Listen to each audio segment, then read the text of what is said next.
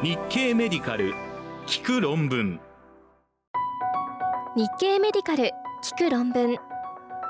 日経メディカル編集部が厳選した海外医学論文のエッセンスをコンパクトにお届けします。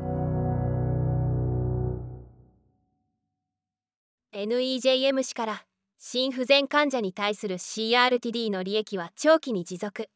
2024年2月14日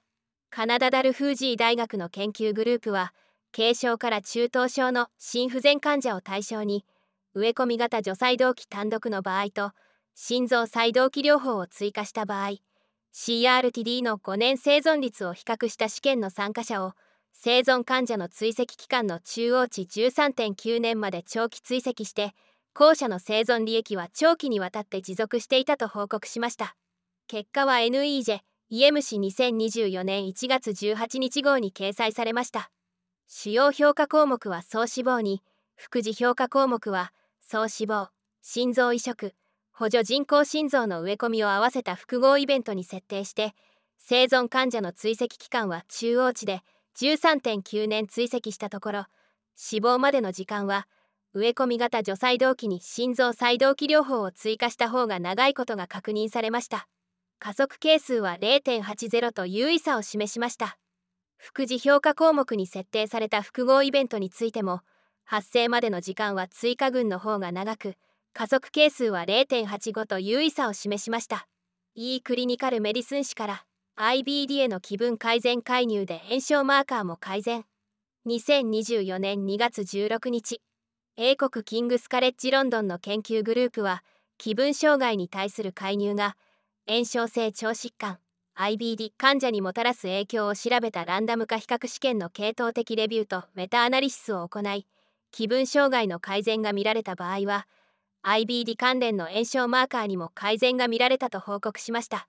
結果は2024年1月24日の e クリニカルメディスン誌電子版に掲載されました。IBD 患者の25.3%が抑うつを32.1%が不安の症状を有し活動性の患者ではその割合は38.9%と57.6%にもなるという報告があります。先に行われたメタアナリシスでは抑うつと不安が天気不良を予測することが示されていました。そこで著者らは患者の気分抑うつ不安ストレスの改善を目的とする介入が患者の炎症レベルに影響するかどうかを検討するための系統的レビューとメタアナリシスを行いました。条件を満たした28件1789人が参加していた RCT を解析対象としロバスト分散推定によるメタアナリシスを行ったところ気分障害に対する介入は小さいが統計学的に優位な影響を炎症マーカー値に及ぼしていました。標準化平均差はマイナス0.35で異質性は低く出版バイアスは認められませんでした。この結果は炎症マーカー値の18%低下に相当します。個々のバイオマーカーの中では便中カルプロテクチン値に小さいが優位な効果をもたらしており91マイクログラム G の低下に相当しました。同様に CRP 値にも小さいが優位な効果が見られ 2.44mg デシリットルの低下に相当しました。介入が気分の改善に有効だった研究に限定すると炎症マーカーへの効果も優位に大きく気分の改善に効果がなかった場合は炎症マーカーへの効果も優位ではありませんでした。介入のタイプ別では心理療法のみ炎症マーカーに優位な影響を及ぼしていました。邪魔オトラリンゴロジーヘッドネックサージェリー氏から高齢者の嗅覚障害と歩行能力低下に関連。2024年2月13日米国ミシガン州立大学の研究グループは高齢者の機能低下を調べるために1997年から行われたコホート研究のデータを利用して高齢者の嗅覚と歩行速度の関係について検討し嗅覚が良好な人に比べ嗅覚が低下している人は歩行速度が遅く追跡中に歩行速度が低下するスピードが速かったと報告しました。結果は2024年1月18日の邪魔オトラリンゴロジーヘッドネックサージェリー誌電子版に掲載されました。主要評価項目を歩行速度としたところ強変数を調整した多変量解析で嗅覚低下はベースラインの歩行速度が遅いこと刑事的な歩行速度の低下が大きいことと関係していました。ベースラインの通常での20メートル歩行速度は嗅覚高感度の人に比べ嗅覚減退者や嗅覚消失者で優位に遅く嗅覚中感度の人では差は優位になりませんでした。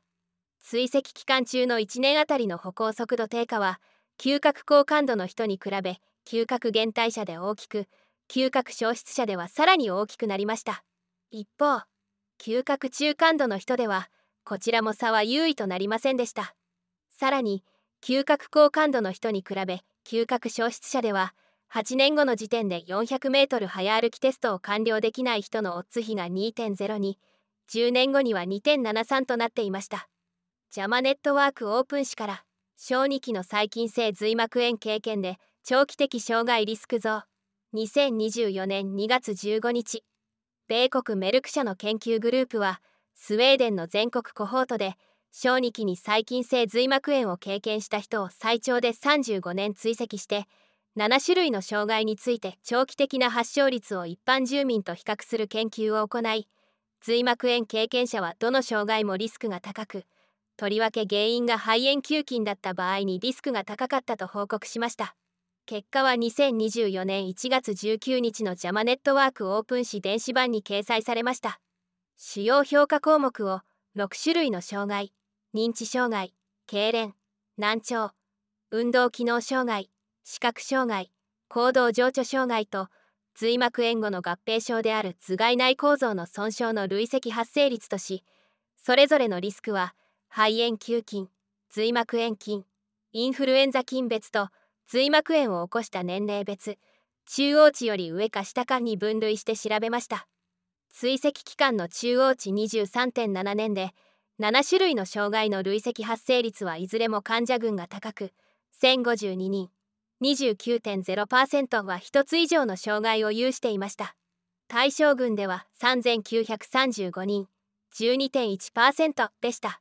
患者群が発症していた障害の数は1人当たりの平均値で0.49対象群では0.14でした。患者群の絶対リスクが最も高かったのは行動情緒障害難聴視覚障害で10万人年あたりの発症率はそれぞれ494.2、397.6、391.0でした。対象群との比較では、7種類の障害のすべてについて相対リスクの優位な増加を認めました。調整ハザード比が大きい順に、頭蓋内構造の損傷、難聴、